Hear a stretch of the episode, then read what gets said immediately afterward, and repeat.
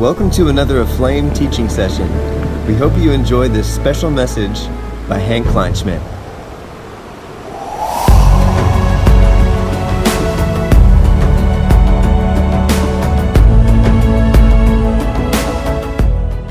I'm excited about this morning. Just seeing what he wants to do. I loved the worship. Oh my gosh, that was awesome. I loved last night. I love worship. Yeah, isn't it awesome? It's just great when he shows up. It's humbling. It's humbling when he shows up because he doesn't have to. Although he said he will, but he doesn't have to, and yet, yet he does. Isn't it amazing how we can get used to the presence? Which is an awesome thing because that means we're pursuing something that's great. But it's also kind of scary because we get into familiarity with God, which is a really bad idea. And I don't mean that in a want to scare you way. I mean that in a we've got to remember who we're dealing with constantly. Right? It's like if prophecy became cheap to you, then we're doing it wrong. Uh, Isaiah 1, verse 1, I don't know if it was his first prophetic word, but Isaiah jumps up and he's like, The Lord has spoken, right? And he's like, Oh heavens, oh earth, give ear. It's like, I love that. It's like he jumps up. He's like, Can everything just shut up? You know, like, shh, God is talking. That reverence for the voice of the Lord, the reverence for the, the presence of God, the move of the Lord. If it's a headache that's healed, it's pretty awesome because you couldn't do it. And that meant a power that's outside of our world stepped into the room and he did something pretty glorious. And that should really excite us, right? It's the simplicity of the gospel that should get us. And sometimes we live from, you know, Mount Carmel to Mount Carmel kind of experiences. And honestly, Mount Carmel was pretty amazing. That's one of the stories I'm definitely going to spend time with Elijah on. Like, tell me a bit more. How did that go down? You know? But there's moments in between that is just as awesome, right? And we often miss those because the reality is that life is uh, tedious. That's a good word. It gets mundane. It's every day over and over and over, and sometimes it's a little bit boring. Yeah. It's not all every time that you open the word and there's like 500 revelations flooding the pages. Sometimes you just read it and it's like, hmm, that was nice, right? But it's the fact that if we keep our hearts in the right place, that we realize every time I open this book, I am connecting with God. It's divine, it's inspired. This is not of this world, even though it's in print and paper and got a black cover or a brown one or whatever. But it's God, it's infused with God, the Creator, right? And if we can somehow find a way to live in that place, the presence will always be glorious, right? And the more sensitive and grateful you are for the presence, the greater the increase will be. Yeah? You spoke about honor yesterday. The principle of honor applies to heavenly stuff as well. If I honor the angelic realm, the angelic will come. Yeah? If I honor the realm of healing, healing will come. That's what it's about. If I honor signs and wonders in terms of that's the Lord doing it, then that realm will be pulled into this one, right? And that's so honor is here, it's among men, but honor is towards the things of the kingdom as well. And the more I honor that, the more I'm awakened to that, the more it starts coming into the room, right? A lot of things I didn't know about when I started my journey with God, and then it started manifesting, which is really exciting. But in the beginning, I didn't know what's going on, right? But then I would hear about it and I would go, Ooh, I want that, right? Many people in the body see things happen somewhere else and they go, I don't know why we're so weird. And we go, all, is, is worm a good word? We go, all, poor me, I'm just a worm. Uh, it's happening there. Uh, God is so cool, but He won't do it with me. Yay for them. I see it and I'm like, ooh, it's available. To me, that's as simple. I don't feel like I'm an orphan. I feel like I'm in the kingdom, so I can have it. Right? Some of you don't want to think that way because you have five excuses why it's not available. I see an open door. Right? Too many people see that's happening and they go, Oh, why not here? Oh, you see the Lord skipping. No, He's not.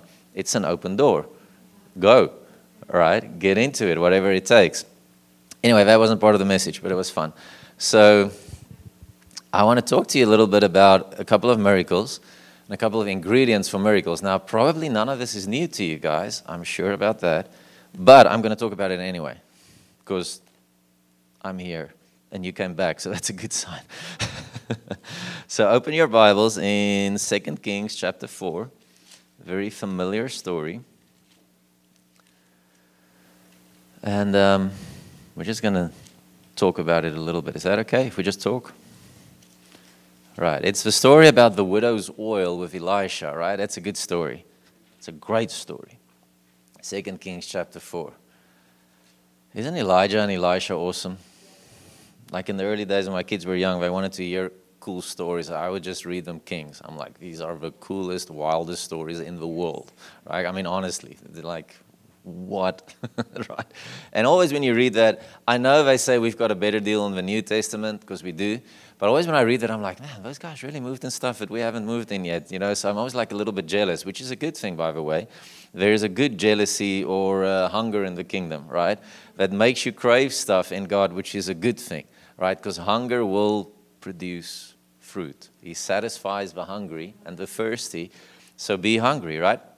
Anyway, so Second Kings chapter four, it says now one of, um, one of the wives of a man of the sons of the prophets cried out to Elijah for help, saying, Your servant, my husband, is dead. It almost feels like she's a bit upset with Elisha about that. It's like, why? And you know that your servant reverently feared the Lord, but the creditor is coming to take my two sons to be his slaves in payment for a loan. All right? Yeah. We cannot live in debt to the world. Do you hear me? We cannot live in a place where they've got control over us, whoever they are. I don't know who they are, right? But where that spirit, that the agenda of the demon, where we're indebted to them, right? Don't live in that place because that's the place of compromise, right? Is Jesus going in John 16 and saying, I see Satan fell like from heaven like lightning, right? And he says, and he is coming, but he has no hold on me. That's where we want to be. We want to live in that space of purity, holiness, devoted to the Lord. I don't want the debtor to be able to come and demand stuff from my life legally, right? That's the whole point of purification, of holiness, of of yearning for, for that. We were in um, such an incredible moment. We were in Brazil the other day in Rio, and uh, they took us into this, this drug house in a favela. Favela is like a, a slum, is that a ghetto, whatever you want to call it? So it's like very poor area. So we get taken in there, and uh, we get to minister in, in this absolute hellhole. Yeah, it's disgusting. It's smelly. It's horrible. Friendliest people ever. I, I, some of the coolest drug dealers I've ever met. Honestly, uh, so kind. I just said to uh, I said to Taylor. Um, the difference between that and South Africa is nobody wanted to kill me the whole time. So I felt really, we were like, oh man, we could live here. This is awesome, you know. Uh, very shooting up, and women forgot to put on clothes. It's just a weird place. It's awkward. The kids weren't there, luckily. So, anyway, Maurice would just be like, "Close your eyes, close your eyes," like, "Thank you." Anyway, so we're we're in there. So we end up in this little. I don't even know what that is. It's just the weirdest place ever. I mean, it is just you know transgenders and all of these different stories. And this girl, I thought she's like ten. I don't know what I mean, twelve yeah, she's like, this little lady comes up. I thought she's 12. Then she starts talking about her four or five children. I'm like, okay, that's, that's different. So I'm like, okay, you're older than you look. And uh, I mean, her life is a mess. I mean, people are passed out all around her with drugs, and she's kind of there, prostitution, the whole, the whole deal. It's just, it's horrible. And um, so everybody's talking to her, ministering to her. She's, you know, bawling. Her mom just passed away, so she feels so lost in life, in all of this stuff, among other reasons. But, uh, Um, so we start talking to her, and at some point, I just start sharing, and, and she's listening, and you know, it's kind of she's open, so I'm excited. And I go and I say to her, uh, it was kind of funny because I wouldn't usually ask that question in a setup like that. I just look at her and I said, Do you want to be pure? and when I said it, it's like she burst into tears, but she came alive. Like, wow. Like, yes, I want that with all my heart. I want to be pure. Isn't that awesome? This broken little person, such a mess, and pure. That word just hit her, and she's like, oh, that's what I want. Right? And we got to pray for her. The Lord touched her. I mean, she just on the deck, passed out, whatever. Just has this encounter with the Lord. She gets up, she's shining. She's like, oh, this is all. But you can see the light, just the purity around her. Isn't that glorious? There's something about purity. Don't be indebted to the enemy. Don't be indebted to the kingdom of darkness with the way you conduct your life. Don't allow open doors, right? And people always, when you talk about that, we go, you know, sex, drug, and drugs, and alcohol, which is, you know, obviously bad, obviously. But I'm talking as a believer, like belief systems, lies that you feed on, compromises in your heart. All right, don't, you've got to deal with those things. All right, that's for another day. Um, Elisha said to her, What shall I do for you? Tell me, what do you have of value in the house? I like that. She said, Your maidservant has nothing in the house except a small jar of olive oil. Um, I want to pause there for a minute. That word except, I want you to circle that because that is one of the biggest keys for the miraculous, right? Is to be stripped down to a place where I have nothing except a little bit of oil. That, that is the realm of the miraculous. When all resource is stripped, where all options is stripped away from you, and all you have is a bit of oil in your hand, right? Which to me represents the anointed one, Christ. It's all I have is him right now. That's I have a little bit of oil. That's what we've got. Except is a massive place for the miraculous to break out in your life. And you have to allow yourself, you have to choose to strip yourself of everything so that it's, I have nothing, which is a problem because most of us have a lot. Right? And I'm not against a lot. I'm not against possessions. We have a nice home. We have a village home, but we have a really nice home uh, in the city. Well, I think it's nice. Um, and we have cars and like normal stuff, you know. Um, normal people, right? Although I do live in a village a lot of the time by choice, by choice, by obedience. But those things cannot become my fortification in life. It's foolishness, right? Wealth, uh, medical aids, which is a good, I have that, all of those things, I have that, right? In my nation, you need that because if you don't have that, you'll end up in dodgy places, right? So I have those things, but none of that is my security. All of that is, is super fragile extremely fragile. My trust, that is not my wall of defense. And for many of us, we haven't come to the accept place yet, where it's only Him that's going to fix the situation. And I don't mean like your situation is incurable, therefore I'm there. No, no, I mean even before you went to the doctor and got the report, even before you went to the bank and heard the story, he was your, there was nothing. It's except, except this. This is what I have. I have only this, and it's faith. It's the golden oil, Zechariah 4. It's that golden oil that's flowing through your life. That's all we have. It's the oil of the presence, the glory of God, Jesus' presence. He needs to step into this room. He needs to step into the situation. Otherwise, I'm done, right? Now, for you and me, that looks different right? My world and your world is a little bit different. I love your world. I think it's awesome, right? I think it's amazing. My world is also awesome. I think it's amazing, but it's a little bit different than yours, right? When we live in a village, we are the only, uh, not a racist thing, it's just the way it is. We're the only white people in how many hundreds of square kilometers, miles, I don't know.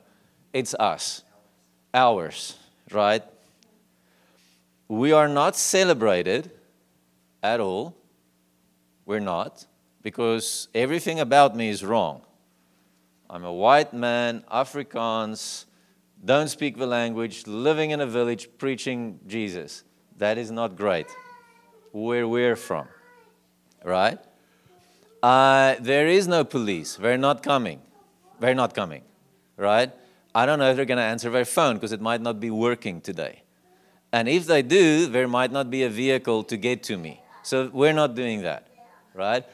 I don't know if my neighbor is going to come over and help me if something goes wrong. I'm not sure because, like I said last night, the one day he's cursing me, the other day he's repenting. So I don't know, right? I don't know if when I get to the hospital, they're going to have a bed for me. Right? Because that's my world. It's not yours, but that's my world. I don't have options. There, there is no options. The option is faith. The option is either he's going to do this for me or not. Even in the city that they know, like, I mean, every day is kind of interesting. Like every day we get photos of guys jumping into houses, stealing this, stealing that. That old person got beat up for, what's 80 rand? Five, not even, three dollars. Got beat up for three dollars. The guy went to play golf. You know golf, right? We have a golf course in the city. Went to play golf. 70 year old guy, he got attacked. Uh, he's beat up. His clubs are stolen. Everything is gone. He's in hospital. That's my world, right? It's not your world. Praise God for that. I don't want that to be your world ever, right? But when you live in that world, accept becomes a pretty big word. And something about that, it's right, not the circumstances, but the posture of the heart is right for the glory and the presence and the miraculous to move, right? And that's what I want in my life. And I'm not saying move to a village. That's not what I'm telling you. I'm telling you, reorganize your way of life so that the only thing that matters, the first voice, the first place of contact, the first place that I'm crying out to is the oil. It's the anointed one, right? And not what I have and what I don't have, because it doesn't really matter what you have or what you don't have. What matters is do you have oil? Do you have Him? And is He the first place that I run to? Right? And you can choose that way of life. Um, there was a lady, um, Tani Dalian, Dalian Bosov, it doesn't matter, the fudge lady. So she, uh, so this lady, very wealthy people, very wealthy family in South Africa. I'm telling you the story because we can relate, right? Super wealthy family. Uh, she goes, she's had two back surgeries already. She's in chronic pain. She can't sleep. She sits, she, she's, I mean, it's a mess. I think it was for a year or something that she's in this, con- it's, it's, it's torture. So on the Wednesday, she goes to the doctor. They do an MRI scan, right? And literally the doctor went, okay, you're going in, in for emergency surgery on Saturday. This is a disaster. Like, we need to get this fixed. Like, the, everything is wrong, nothing is right, everything is a, is a mess. So she's scheduled for Saturday. On Friday morning, she sits with the Lord and she's like, Lord, this doesn't feel right. And she starts talking to the Lord. And the Lord tells her, uh, I, You're not having surgery. And she's going, um, I am. you know, it's tomorrow. Like, No, you're not having surgery. I want you to cancel. She's like, Lord, I, I'm in pain. He's like, Cancel. That's an accept. Yeah? That's an accept. And she says, Okay. She's like, What do you do? She says, I need you to go to the School of Supernatural on Sunday night. We ran a school in the city. I need you to go there on Sunday night, and we're going to pray for you. She's like, Okay. That's the story, right? It's 10 years ago. So the Sunday night, she rudely interrupts basically the whole thing, right? It's like one of those people. She's like, I don't care if you're worshiping, you're going to pray for me now because I need to go home. I'm like, You have to stay for the message. She's like, I'm not now. So she walks up in worship, just like we did now, and she comes and stands right here in front, and she like points at me. She's like, "Pray for me." I'm like, "Okay, right." She's older than me in my culture. You respect that, so I'm like, "Yes, ma'am. All right, sure. Let's do this." So I'm like, "Okay, worship stop. Shh. All right." Sorry, Jesus. This lady, that sounds familiar, like John 2, right? so she stops the whole thing. We pray for her. No trumpets, no lightning, no chariots, just bless you in Jesus' name. And she leaves. Literally, rude. Doesn't even stay for my preaching. There she goes, right? So that's the end of the story. We carry on. We have a good time. We're having fun. The next day, she phones her mother and says, I just want to tell you something. I've been able to sleep for the first time in a year without pain. Right? She was on chronic medicine, pain tablets, I don't know how many a day. She dropped everything that night. She just sent me a message this morning again. I asked your mom. She sent me a message through your mom this morning again saying, It's been 10 years. I've not touched the tablet. I've not needed surgery. I have zero pain 10 years later. Isn't that awesome? Right? But the stuff needs to be stripped. They have the resources, they have the best medical aid or insurance, whatever you guys call it. She could go to the best hospital, but she chose accept right? And that thing positions you for the miraculous. But the problem with the miraculous, it takes a little bit of time sometimes, which we don't like, right? Like we've learned, and it's annoying, but I've learned that God really is slow. Really, until He's not, right? But unto that place, it is really slow. It's like, really? I know I need to sort out my heart, but seriously, God, you know, why is this taking forever? Right? But it's worth it, the wait, because He is testing your heart. Some want the miraculous, but you don't want to wait for the Lord's hand to move. So you overshoot, you're too quick, and you bypass the provision of the Lord, you bypass the hand of the Lord with your own plans, and you miss out on this glorious testimony that's available in the Lord. You've got to choose to position yourself right before the Lord, otherwise, it doesn't work. Another time we were, we were in that village, I've told this story so many times, but just because I like it. I was actually reading this story the morning before church. Sunday morning, there's a drought in our area in the villages. And uh, you've got to understand, we don't have taps where we live, so you're depending on water um, tanks. Is that yeah, you get that, right? So you catch up rainwater, that's it, right? There's, the river is dry, the animals are dying, it smells like a graveyard, it's disgusting. Oh my gosh, especially if the wind comes from the bottom. Anyway, so it stinks. It's 2019, it really stinks.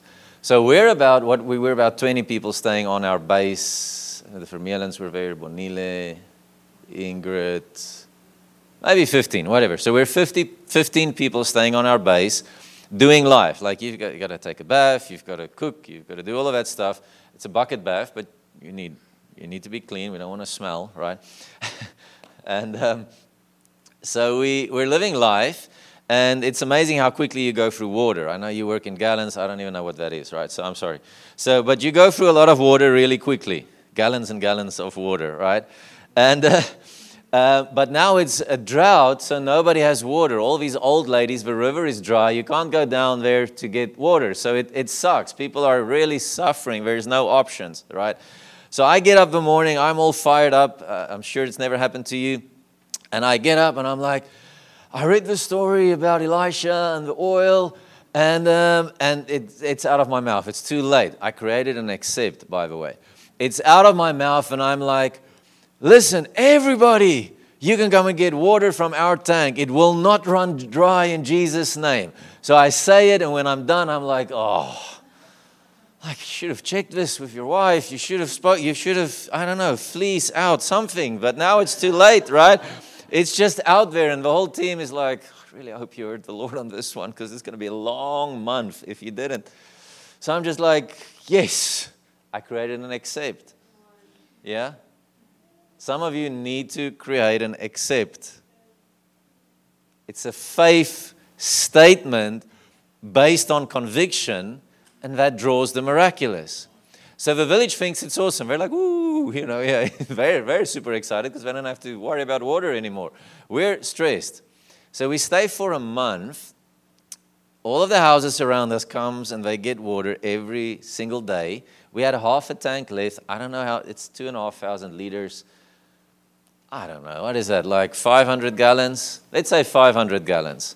500 gallons of water, right? That's what we have left. That makes sense, kind of. That's 2,000. Yeah, yeah. So we have 500 gallons in the tank. The village is getting water. We're using water every day. It does not run dry. It doesn't run dry. The last day that we as a team leaves the villages, me and my friend were cleaning the house. We open the tap, and the last drop drops out. I'm like, hmm, that's interesting. Water runs dry the day we leave, right? For a month, everybody got water. We go to the city, I think about three days later, it starts pouring buckets of rain, and the drought is broken. Isn't that awesome?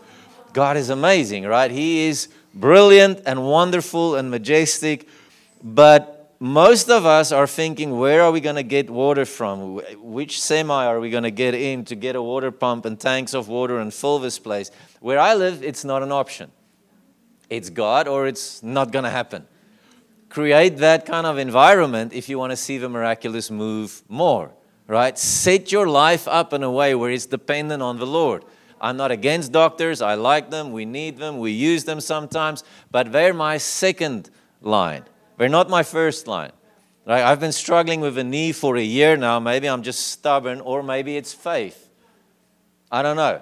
It's not getting better. So I'm telling the Lord, if I get back to South Africa and you haven't healed me yet, then, well, all right. I've been waiting for a year now. It's uncomfortable, it's painful, it sucks, but I really want God to touch me. I really want to create room for Him to come in. Okay? Most of us would have gone way back and said, Well, this is it, we're getting it done. I, don't want to do that. I'm not against it, but I don't want to because I need God to come and touch me. Right? I believe He can. Create an accept in your life. Don't be a knucklehead, though, because some people do that and they're just being stubborn. Right? That's not what I'm talking about. It's got to be a conviction from the Lord. For other things, I would have gone way back, but for this one, I haven't yet. For a reason. I don't know why. Create room for God to move in that way. It's important, guys. If you want to see more of Him in your finances, right? How are you going to live with your money? How are you going to work with that stuff? How are you operating? Like, we, we this one, so we're, we're, we're, we're obviously married, and um, back then, we're still married. And um, we just got married, so she's running these projects in our what we call townships. Townships are very poor areas. People live in little zinc zinc houses, but they build zinc shacks, you know. So it's it's like on top of each other, crazy crime, crazy everything. It's, it's a jungle, right? And, um, but she's running these projects. She's feeding kids in, in uh, preschools and, you know, doing all of this stuff. So, so she's taking about 200, what is it, 200 kilograms. So that's like 500 pounds worth of uh, uh, corn, like grits, grits almost, I don't know how to explain it differently. Uh, chicken feet, like hundreds of pounds of chicken feet.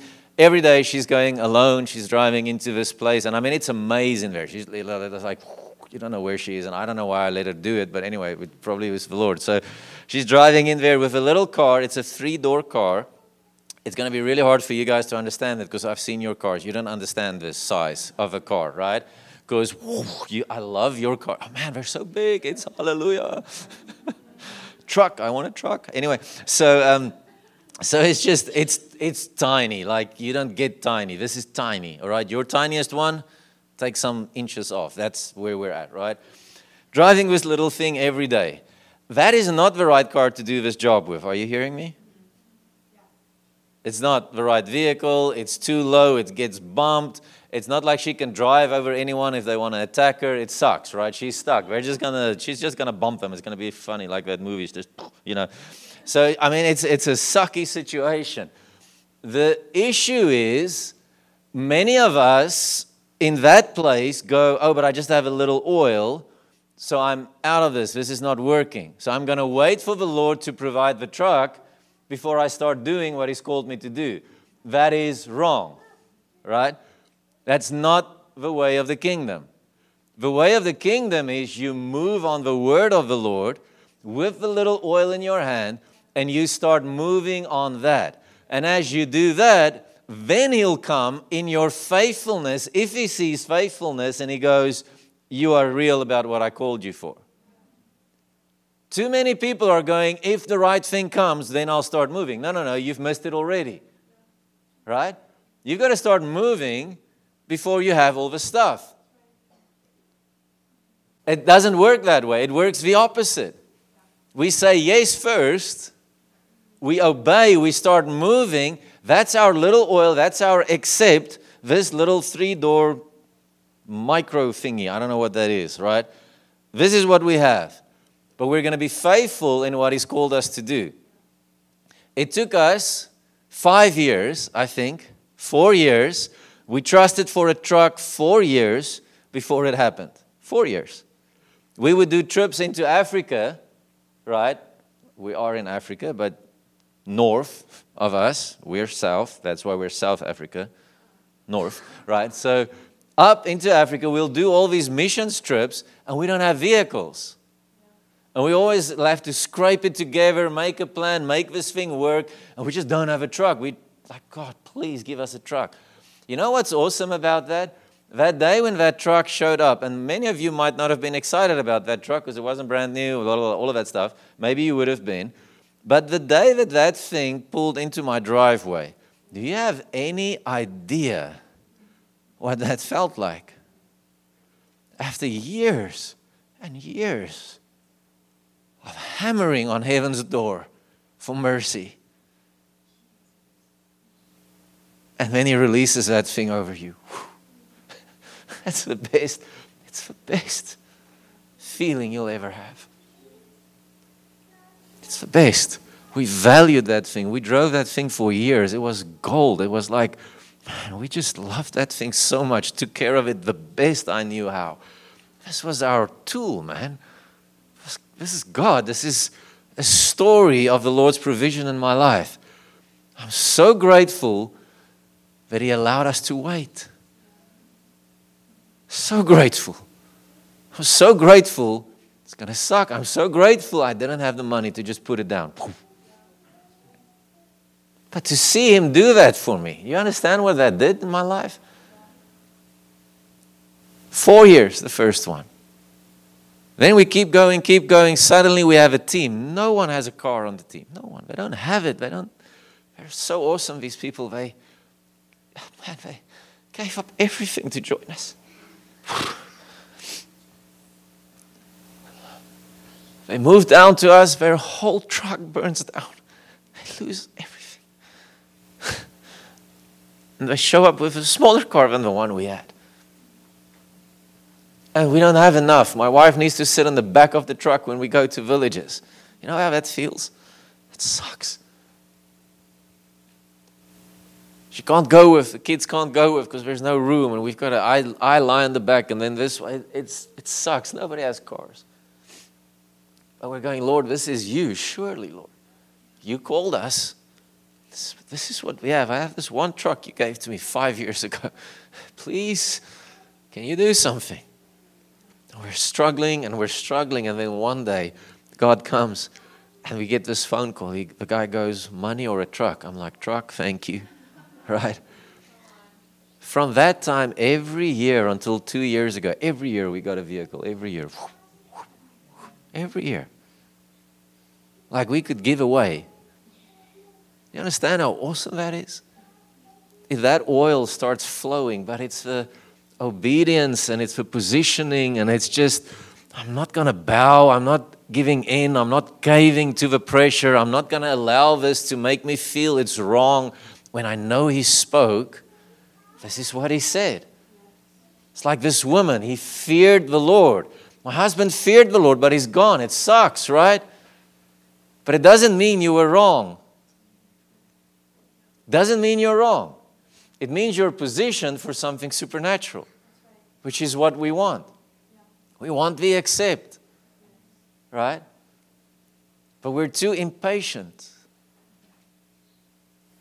Too impatient sometimes. Me too, not you, me. We don't want to wait. We don't want to wait. And it's small things, guys. Like, honestly, I, I tell them we, we bring the people from the villages, very really poor. Sometimes I'll bring them to my home. Sometimes the leaders, and we'll just have them have a breather. Just breathe. Come and sit in our home. There's an ocean. Just live a normal life. Have a hot shower. You know. And uh, so we do that sometimes. But always when they come, it's hard for them because they they have a picture of you in their mind because you live among them, right? So when we're in the villages, she wears a skirt uh, up to here. She wears a, a head covering. That's the way we need to live in the village. So that, that's our life, right? She carries buckets of water, does the washing with her hands in those days before, before the Lord changed that. So now they, they, they come into your world and they see, oh my gosh, you know, your home is not what, we, not what the village house looks like. And always I would have to take them and just kind of calm them down because, you know, they'll lose their minds real quick. And I would just take them and they, I can, because they go in, they walk in the house and they go, you know, like, oh, we didn't see this coming. And then I take them and I start walking with them through the house and I show them everything. I show them the couch and I say, This couch, this is the miracle around this couch. And then I go to the next thing. Everything in our life is miracle. Do you understand? Everything. Everything in my life is miracle. The clothes I wear is miracle. Not just this, because this is, but everything me being in your nation is miracle. You know when God spoke to me about your nation 2013? You know how long it took to get here? 6 years. I knew people, I could probably make a phone call, but I refuse to push something if it's not him. If he gave the dream, if he spoke, he's going to do it. I need the accept. I'm just going to hold on to this oil, this promise, and once he moves on it, it's going to be Him and it's going to be glorious. He's just going to breathe on it. Whew. I don't have to make it happen. And here we are in your nation with my whole family, which is impossible financially, but we're here. Right? I'm driving a red truck, which is impossible, but I am on the wrong side of the road, right side for you, but it's my wrong side. Like the other day, I'm riding through the mountains here in Tennessee, just dropped Daniel off driving through the mountains in a red truck on the wrong side of the road in fall in Tennessee with my worship music on, and I'm thinking, where in the world am I? Like, what kind of a life do you live, even, right? Does your life freak you out? Mine freaks me out consistently. Constantly, I'm going, what am I doing here? Like, I've tried to be cool about stuff, but on the inside, I'm not. Honestly, she knows me. I'm like, I'm just try to look like I'm okay, but on the inside I'm going, woo, right? This is literally what happens on the inside. I'm like buzzing the whole time, like, God, how did you get me here? The other day I'm standing on a stage. it's this guy in South Africa, this farmer, right? He started a movement among men. I had the biggest prayer meeting held in the world. He put this thing together. A million people gathered for a prayer meeting in South Africa. That's phenomenal. He had 450,000 men on his farm for a weekend. Angus, and he's preaching the gospel, right? And I'm going, last year I have a dream. I don't listen to his, I love him. I don't listen to Last year I have a dream. He rocks up in the dream and blah, blah, blah. He's like, thank you for what you're doing in the dream. I'm like, I tell her, I'm like, this is weird. Daniel's with me, right? I'm going, this is interesting. I don't know what this is about. Can you hear this? A month later, I'm preaching in a, preaching in a meet, meeting honestly, I didn't want to go, not because of the size of the meeting, it's just, it's, it's weird there, right? So I'm, I'm preaching in this place, this size meeting, right? Preaching, I'm done preaching. It wasn't bad, it wasn't great, it was just a good day, right? Normal day, I'm having fun. I don't know if they enjoyed it, but I like it. Done preaching, praying for people, boom, this guy walks up to me from the back. He just eyeballs me, whoop, walks straight up to me. He's like, uh, listen, I don't know if this is your thing, but I just, while you're speaking, I keep feeling I need to invite you. I'm like, yeah, to what? He goes, yeah, there's this thing called Mighty Men. That's Angus's event. I'm like, I'm aware of that. Trying to be calm. He's like, mm-hmm. He's like, I feel like I need to invite you to be a speaker there.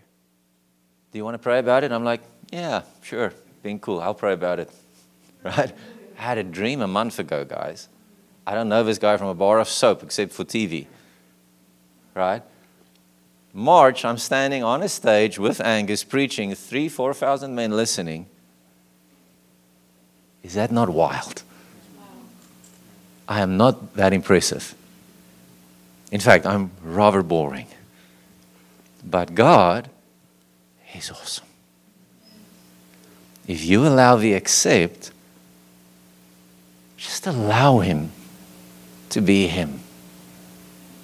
Just allow Him to work miracles in your life, to do stuff that's going to blow your mind. And you just stand amazed the whole time. You're just like, what? Like literally, the last year of our life, we end up in places, we leave and we look at each other, we're like, what are we doing here?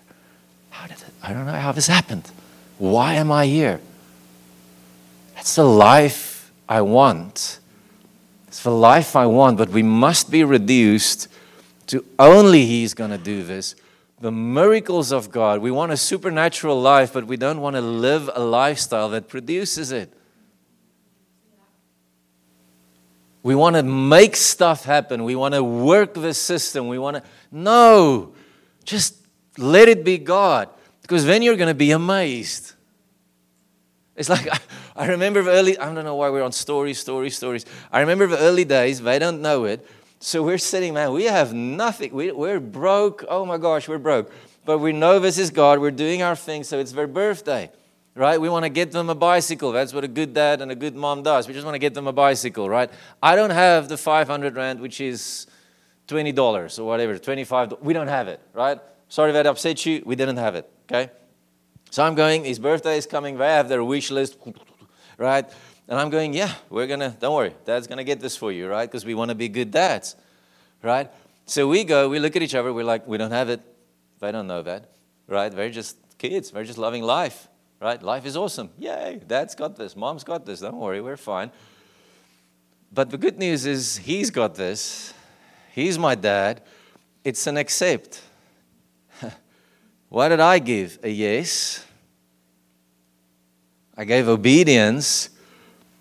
I trust Him. I train them in the way of the Lord. And now we go, help. right? And guess what? Beautiful blue avalanche. You don't know that brand. Beautiful blue bike.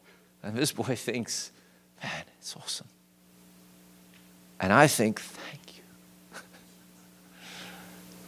The oil is not running out. It hasn't run out yet. And it doesn't seem like it's going too soon. If, if we can stay low, if I can stay dependent, if I can stay on my face before the Lord, right? Whether I'm in a first world nation, whether I'm in a village, whether I'm in my beautiful city home, same principle applies. Same principle. There's no excuse not to have faith. There's no excuse not to live in this place. Are you guys all right? The next one, it says, Then he said, Go borrow containers from all your neighbors, empty containers, and not just a few. I like not just a few. I don't know what, what not just a few is, but not just a few. Bring many. Empty containers. It's so important, guys. For the miraculous, if, if you want that to move in your life, is to, be, is to empty yourself of everything. And what I mean with that is many people come expecting the miraculous, but disappointment, and that guy prayed for me, that guy prayed for me, that guy prayed for me. All of that thing piles up in their spirit, so they come with all of this offense. They're not an empty container, it can't be filled. Do you hear me? Empty. It got to be empty. Got to be empty if you want to be filled. And I'm not talking about unbelievers. I'm talking about believers. Right? The crutches needs to be removed from your life. Like in those villages now, they, they're not believers. But I'll never forget. We had a. Um, it was early days. We're, we're in this village and this old couple, but I mean they're old, like 80. They're old, right? Walking with canes, like they are. They're struggling, right? So they're walking. I think they walked about. Um, uh, 10 kilometers, what would that be? Five, five miles, six miles, they walk to church. You know, old people are very struggling. So this guy comes, he has diabetes, he's got arthritis. I mean, it's just, it, it's a mess. He's going half blind in his eyes. He's, he's not having a, a, great season of his life, right? and, uh, but they heard of us, They're not believers, but they heard of us and they're like, listen, we need you guys to pray for us. So I'm like, okay, that's good. But they've got all these witchcraft uh, paraphernalia, that good, like little stuff around them, or, you know, ropes, all of this stuff. All of it comes from witchcraft, it comes from ancestral worship. So all of this stuff is around them, but they just want a miracle. So I'm going, okay, um, God is not worried about that, right? He's not. He's not worried about that, but I am concerned for you, right? So, so I'm going, I can pray for you, and I 100% believe God's going to touch you. I, I don't have a doubt about that, that God's going to heal you. But I need you to get rid of the stuff on you. And we're going, why? Because they're like, I don't want to do that. I'm like, well, then I don't want to pray for you. Now, you don't like that, but uh, I don't care. Because they are not an empty container right? They're filling up with, on both sides because they believe that this thing is covering their fear because they're afraid of the punishment that's going to come should they remove their witchcraft stuff. But they want the blessing of God. Now, I've been there too long to keep giving them what they want without giving them what they need. And what they need is truth, right? They need truth. So I go, I I know He's going to touch you, but we've got to remove this stuff. You need to become an empty container. So they go, no, no, no, no, we can't do that because uh, if we remove it, we're going to get sick. I'm like, you're sick already. Sorry, my logic's not that like, I'm going to get sick. I'm like, yeah, it's not working for you. No, no, you're already in trouble. They're like, okay. I'm like, God's not going to touch you. Right? I go, okay, we'll remove it. So they remove the stuff, they get 100% healed. 100% healed, right? Isn't that awesome about Jesus? But we've got to empty stuff out of our lives, right? We've got to be an empty container when we come to the Lord. Offense, all these things, all the prayers of the past that didn't work. I get it, right? I don't have 100% healing rate at all. In fact, I think it's not great, right? I would like a lot more. It would be awesome. But I know what doesn't work. I'm sitting in a meeting, two people in a wheelchair. The morning, lady gets up out of the wheelchair, boom, runs around, woo, thank you, Jesus, right? That night, a lady comes, she's not paralyzed, not par- she wasn't because of an accident, she's just, she's sick, right? Young girl, 17 years old. So I'm on fire because this morning we saw it happen, so I'm feeling pretty good about this right now, right? So I'm going to her, I'm like, God's going to do this. Everybody's telling her this morning this happened. We're like, yay, we can do this. So I say, you know, come. So I tried, I tried to pull her out. She freaks out. She's like, no, no, no, leave me alone. I'm like, what? She's like, no, no, no, no, I'm afraid I'm going to fall. I'm like, hey, we're, you know, we, I'm not going to let you fall. I promise. We're here. We'll catch you. We'll take care of you. We're not, you know, I love Jacko stories, but I'm not, not going to do that yet. I don't have that word, right? Yeah. So I'm, we're going to take care of you, right? So, we and she freaks out completely. The fear just gets hold of her. And she never got out of the wheelchair. She never even allowed us to pray for her. Right? Fear was what filled that container. And we're not going to move forward. Right? Fear and doubt is the enemy of our faith. Fear and doubt is the enemy of our faith. If those things are filling this container as a believer, I'm not talking about unbelievers we're, we're in the wrong space. And the only thing that replaces it is prayer and word. So what I wanted to say earlier, that golden oil that flows from, from you know, Zechariah 4, I love it because it's those two trees that's standing beside the menorah feeding it, right, with this golden oil. And you might have a different story about it, but I prayed about it one day, and the Lord said to me, That's the Word and the Spirit. Cool name. Uh, that's the Word and the Spirit if you have word and spirit flowing, that oil will continue to flow, right? We've got to be possessed by the Spirit. We've got to be consumed by the Word of God. The Word must shape everything, every thought inside of us so that fear and doubt is not there, but we're actually an empty container ready to be filled with the glory of the Lord and His miracle working power. If science, which is awesome, but if science is filling your mind above the Word of God, you have a problem. If mother in law fills your mind above the Word of God, you have a problem. Right? Anything that takes precedence over the Word of God in your life is filling that container with the wrong stuff. And we're not going to break out. We're not going to step into this realm of the miraculous, right? I cannot be afraid of cancer. Do you hear me? Because the spirit of life is in me, and that has overcome cancer. So even though it, I hate what cancer does to people, and we don't have a phenomenal rate with cancer, but we have seen it healed. But I cannot be intimidated by what is in you the sickness, the infirmity, the torment, whatever is on that person's life or on my own life, if that intimidates me above the truth of the word, you're not going to see breakthrough because that thing became God then. Right?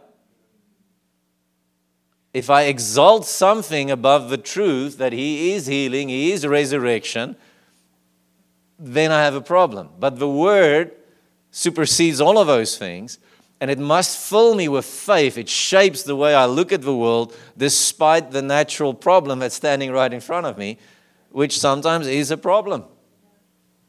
Dead people is a, it's a problem. But apparently they can be raised from death to life. Cripples can walk again. Cancer can be healed. HIV can be healed. Metal can disappear out of people's bodies, right? It's possible. It happens. People can get a new heart. It's possible. Why? Because Scripture says it is.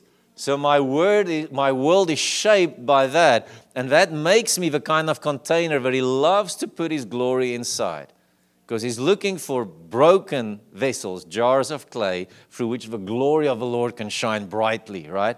And we are broken when we allow the word to cut everything out of our lives that shouldn't be there. So, this reverence, this love for the word of God must return to the body of Christ. It must. You've got to read the word for yourself. Otherwise, awesome, but you're going to keep coming to pastor for prayer. That's great. That's why you have a pastor. But wouldn't it be awesome if you become the guy praying for people and they get healed? Wouldn't that be fun?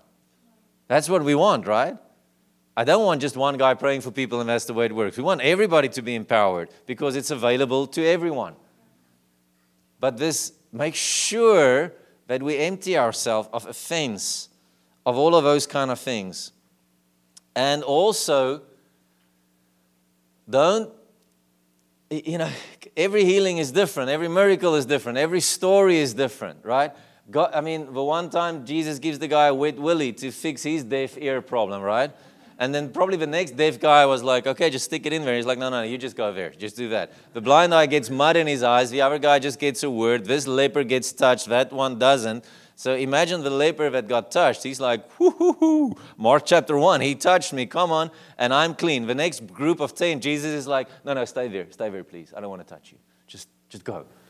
And then they turn around. They're like, he didn't want to touch us. touch that guy. Super offended. Oh my gosh right? I mean, why would he touch that guy? Is he now offended at us? Is it because what? I don't know. Did he not like the way we smelled? I don't know. Yeah? Because he did it this way with them, and now he's not doing it this way with me, and we go, oh, you see? We have these preconceived ideas about how we want him to move.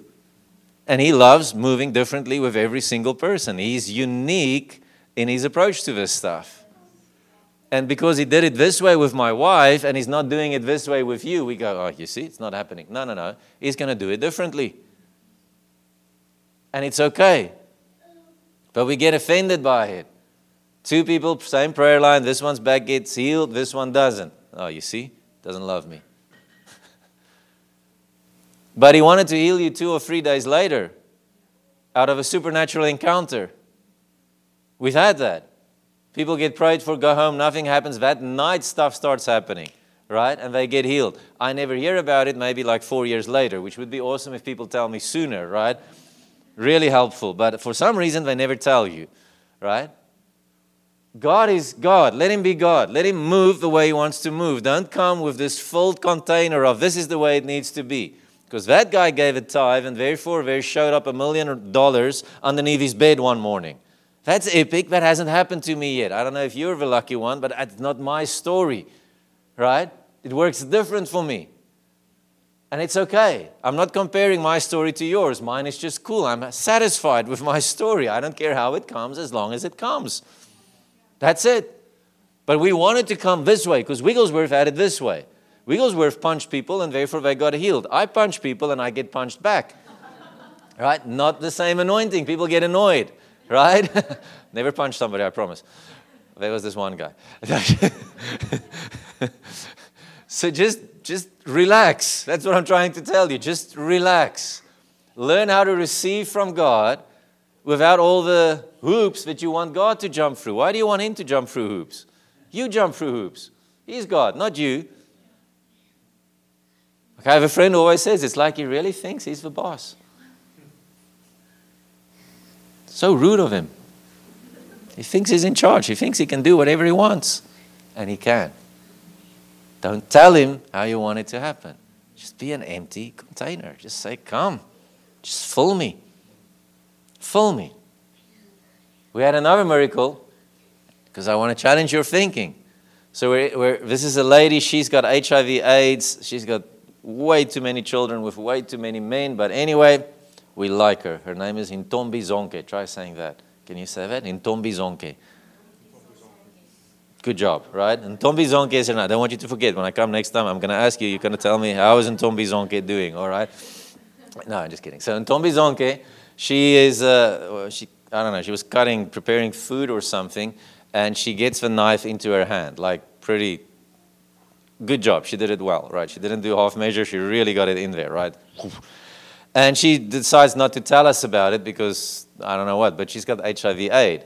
AIDS, so these kind of cuts is quite problematic because uh, your immune system is down, it's not going to get healed, it's all kind of stuff.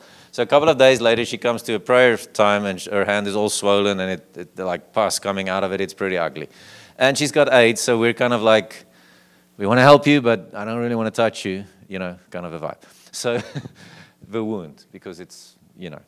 And um, so we take her to a hospital. It's called the Hospital of Death. So not the great best choice, but that's what we have, right? Because it's the only one nearby. So we take her to this hospital. It is, oh my gosh, it is rough. Like in Jesus' name, that I don't want you to end up there myself, anybody. Anyway, but this is what we have. So we take her there. We're like, please help this lady out, right? So she's there, I don't know how many days. Every day we phone, like, it's like a week. Phone her, like, how are you doing? Are they doing anything? No, they're doing absolutely nothing. I think they gave her like, like um, aspirin, like pain tablets. I'm like, seriously, guys, we could have done that. that. She needs a drip. She needs this antibiotics. This wound needs to be cleaned out. She needs, because this thing is swelling. And I mean, we're talking gangrene, we're talking all kinds of stuff. Nothing's happening. So I get on my horse with the translator and we go to the hospital. So I walk in there. Again, I'm the wrong guy. I get it, but I'm the only choice right now. Yeah? I'm it. Sorry. Right? Sometimes you're it. Don't feel right. Don't feel like you want to be it, but you're it now. And I'm not confrontational. I don't know, maybe you perceive me differently, but I'm actually pretty calm and chilled. I don't want to fight with people. That's not my, it's not fun. I don't enjoy it. Right? So I show up at the hospital. They don't want to let me in. So I'm not impressed right now. I have a translator with me, so I'm like, we're going in. Blah, blah, blah, blah. I'm like, we're going in. All right, so we go in. We get there, so we get to the hospital. We're like, you can't see her. No, we're seeing her. We're like, who are you? I'm her caretaker. She's like, you're not. I'm like, we're family. She's like, you're not. Wrong color. I'm like, I'm her pastor. She lives on my home. We take care of her children. If she dies, I need to take care of her children. I don't want to. I need to speak to somebody. right? Honestly, that's how I spoke to them. They're like, who are you? I'm like, the children is going to become my problem. We've got to fix this situation. So they're all being funny, the nurses, the doctors, nobody's kind. So I come in, not knowing all of this stuff, and I, I just start, I'm just like, listen, you're going to take care of her. Like, we are taking care of her. I'm, you're not. Like, what do you know? I'm like, I know nothing. I read Google. They're like, that's your problem. I'm like, I don't care. You're wrong. I phoned a friend as well. She's a doctor. She said you're messing up, right? I need you to get this lady fixed. What's going to happen to her children? And it's a big fight. I mean, they are furious with me. And you don't get our world, they are really obnoxious. They really are. Especially if you stir the system. Because they don't want to work. They don't want to do this. This means work. I'm like, she's going to die. Children. help. Don't want to help. So I, I just, you know, literally throw the tables over, basically, just going flat out, you're going to take care of this woman now.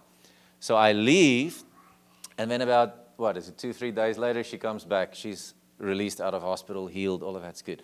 Here's the story. So I speak to her, I said to her, What happened? She said, When you left, it went like this. People started running around, they started doing stuff. She said, But the problem was, when you came in, I feared for my life. Because what they do there, if you come in and you start arguing with them, they'll just leave you. They won't treat you at all. So I go in, wrong guy, wrong language, wrong everything. I go in, we have this fight. The miracle is that the fear of the Lord actually came on them, and they started treating her correctly, and she's healed three days later. Do you understand that miracles look different? Her hand should have been healed. Then, we, then I didn't have to go to the hospital and fight with anybody. But that's not what God wanted to do. God wanted to do that. But if I had this preconceived idea, I would miss the awesomeness of the story. Right? Because we have an idea, this is the way it's got to be. No, it doesn't. It would have been much cooler if her hand got healed. But for some reason, that's not what he wanted to do. We prayed for a lady one time. She had a thing on her eye. I'll never forget it. So she needed an eye operation, but because of this little growth on her eye, like in, it was like, uh, what, what is the blue part? People, uh, iris. On the iris, she had this thing, but that's causing a massive issue with her sight, the Mia's mom and uh, auntie. And um, so we pray for her. She's not even there. We pray like remotely for her. Like the lady comes, pray for her, that's it she comes back, she finds, she comes the next week, she testifies. She's like, the craziest thing happened. I'm like, yeah, tell me about it. She's like, so my auntie went back to the doctors, they did a scan, the little bubble thing that was there, that was completely healed, and because of that, she could be operated. So I'm going, something about this doesn't feel right. Because why didn't the Lord just heal the whole thing?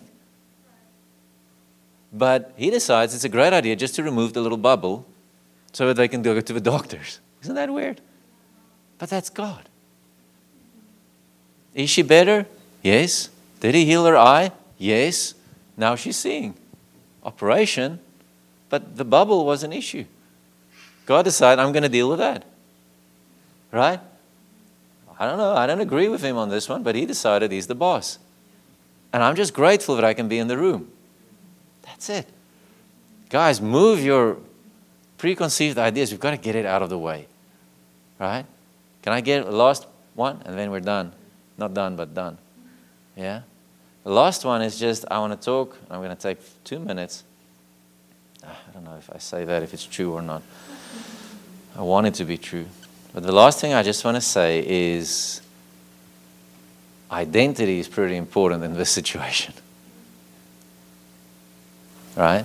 Because as I said earlier, if a miracle or a healing breakthrough defines in your mind whether God loves you or not, you're on a very slippery slope.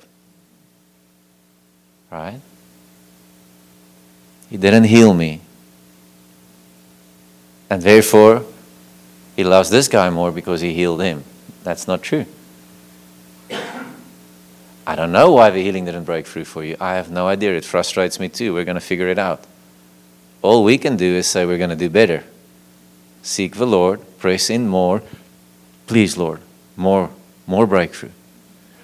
But some of us go, He didn't touch me, therefore, He doesn't love me as much as He loves this one, because this one He touched.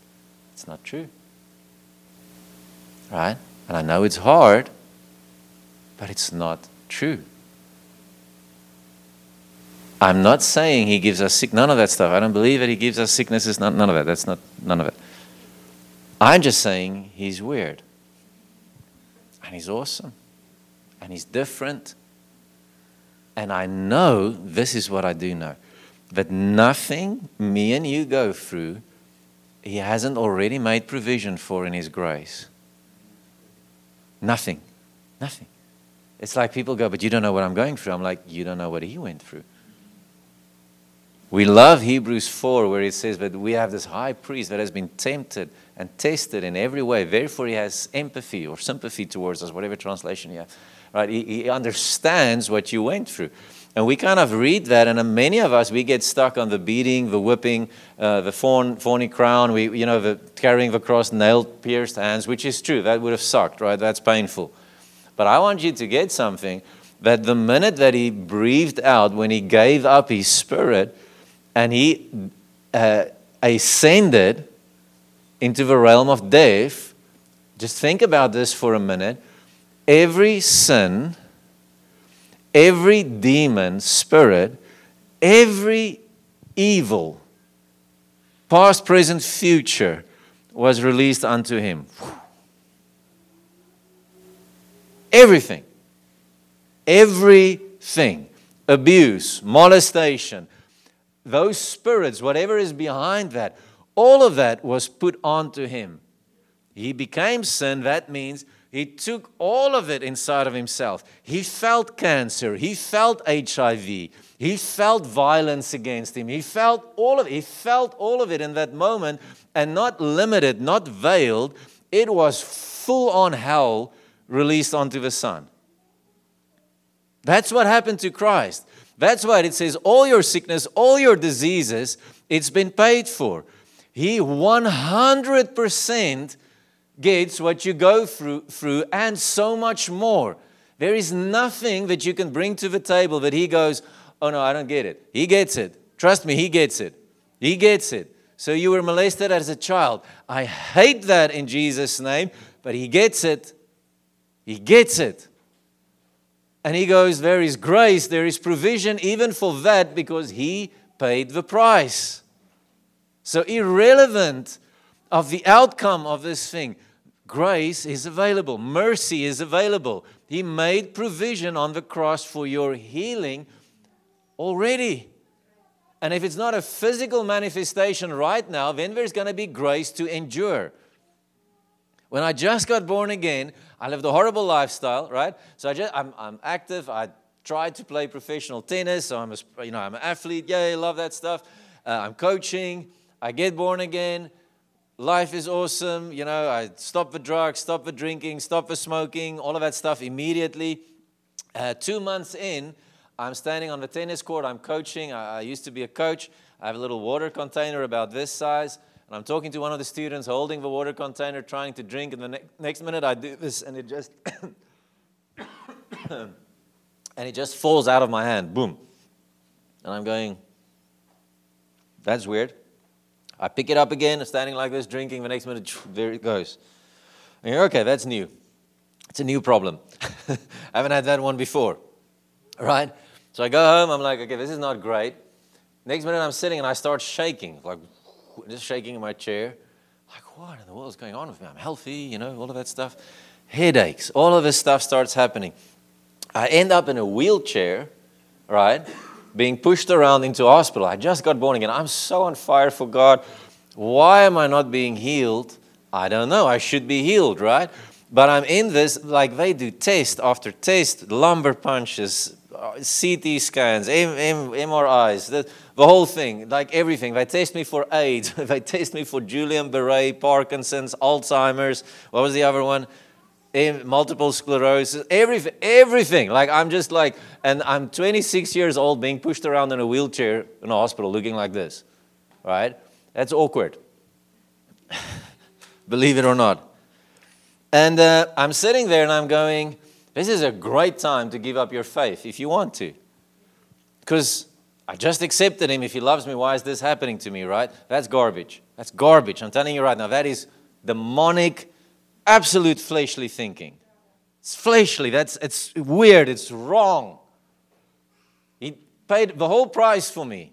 Everything. If I don't get anything from him again, I just go to heaven. It's an awesome deal. It's brilliant. I'm saved. I'm forgiven. I'm eternally his. What more do you want? Right? So I'm in this.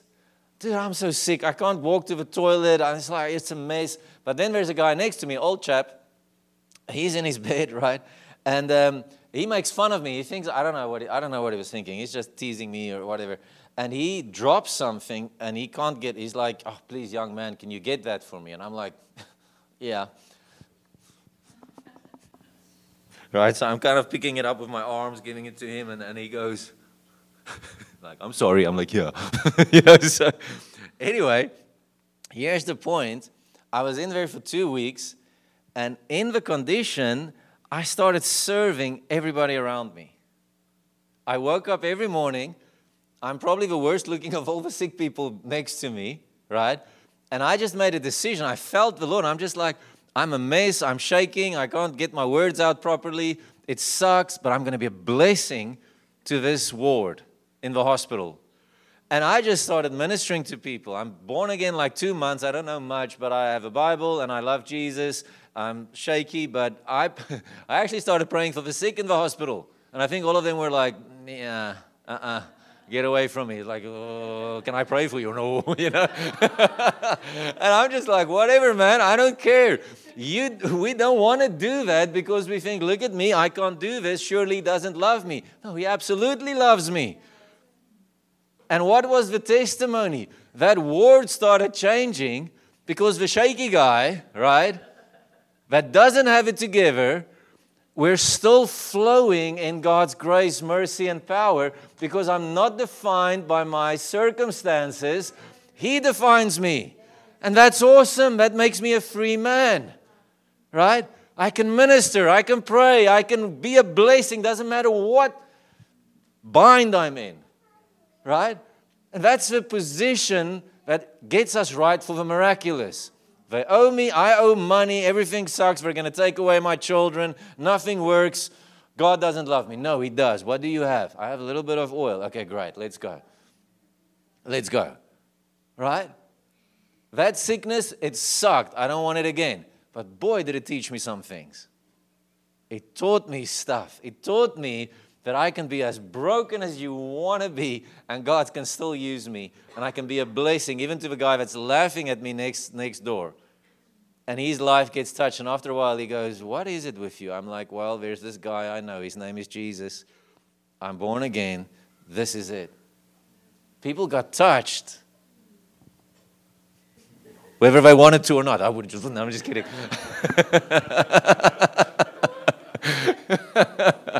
but do you get it? It's awesome life. It's awesome. And it sucks and it's hard and it's painful sometimes, but man, we can always be a blessing. Doesn't matter where you're at. There's mercy and grace and the presence of the Lord, and He's not forgotten you. He's not left us. He doesn't need you to be perfect. He needs you to be willing.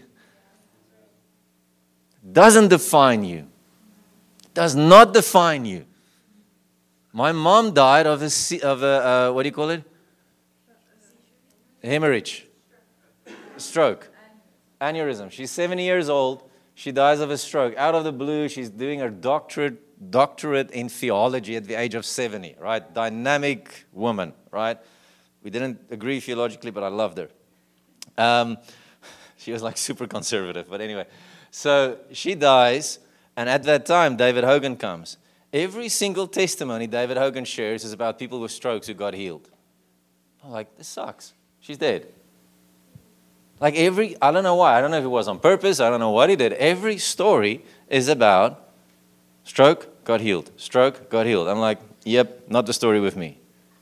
And now, in that, you realize you're being confronted with, okay, so are we now not happy for those who got healed of strokes because your mom died?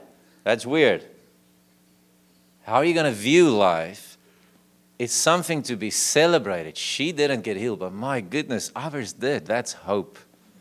That's hope. Right? That's hope. When she got sick, I phoned her. I'm, I'm, i said, we didn't phone her, we're in the same home. so I get up, I said, I'm going to the hospital. Like, what are you going to do? I'm like, I'm finding people with strokes. We're going to pray for them. Right? I don't think anybody got healed. I don't think anything happened. But you've got to break through the barrier of the grief and the disappointment and say, I still believe that God can do this thing because He loves me, irrelevant of what's happening to her. That doesn't mean He doesn't love me or her. It's not it. Right? All of this breeds a healthy environment for God to move. Right? And I really want Him to move today. I really want Him to touch you. I really want Him to empower you. I really want Him to release stuff through you, right? If you need healing, I want Him to really touch you. That would make me happy. If you need breakthrough in your marriage, I really want Him to touch you. If you need healing in your heart because of disappointment, I really want Him to touch you too. It sucks, that feeling. I, can, I know that feeling. I have lots of bad stories too. Right? But I'm happy. I'm healed. I'm excited about God. I still believe Him. I still believe Him. Right? I'm not giving up. And I want that for you. Right? I want you to have breakthrough in that area that you're looking for it. Right? I want him to move and do something glorious today. So if you want, you can stand.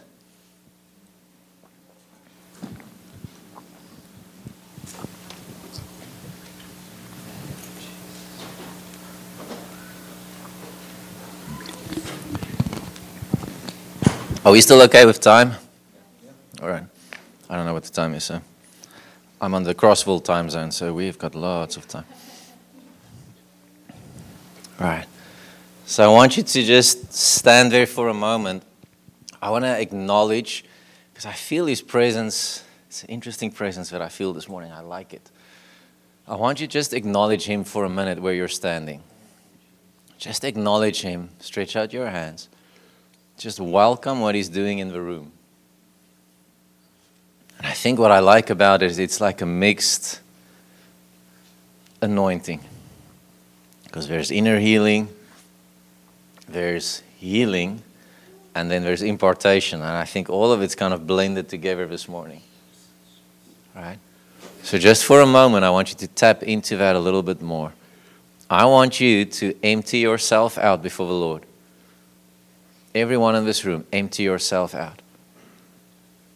The disappointment, the pain, whatever it is. Maybe it's you trusting for your own miracle and it's not happening. I want you to give that to the Lord. Maybe it's you wanting to see Him move in power through you and that's not happening. I want you to give that to the Lord as well. Right? These moments, these moments, if we're sensitive, it can mark us forever. Moments just like this transformed my life. So, whatever it is that you feel this is holding me back, would you surrender? Just a moment. Just surrender it to the Lord. Just empty yourself out. Jesus.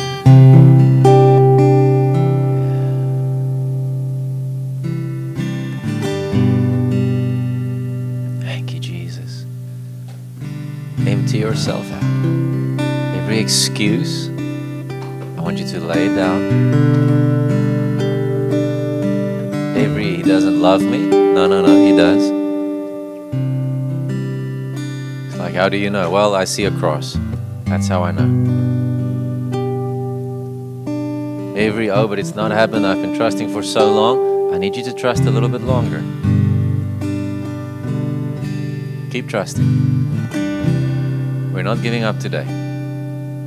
We are not those who shrink back and are destroyed, but those with faith who preserve our souls. That's who we are. Right? So just let go of those things. Thank you for listening to this session. We hope that you were blessed by it. For more information about the ministry, go to www.aflame.co.za or find us on Facebook and Instagram under Aflame Ministries. Until next time, be blessed in Jesus' name.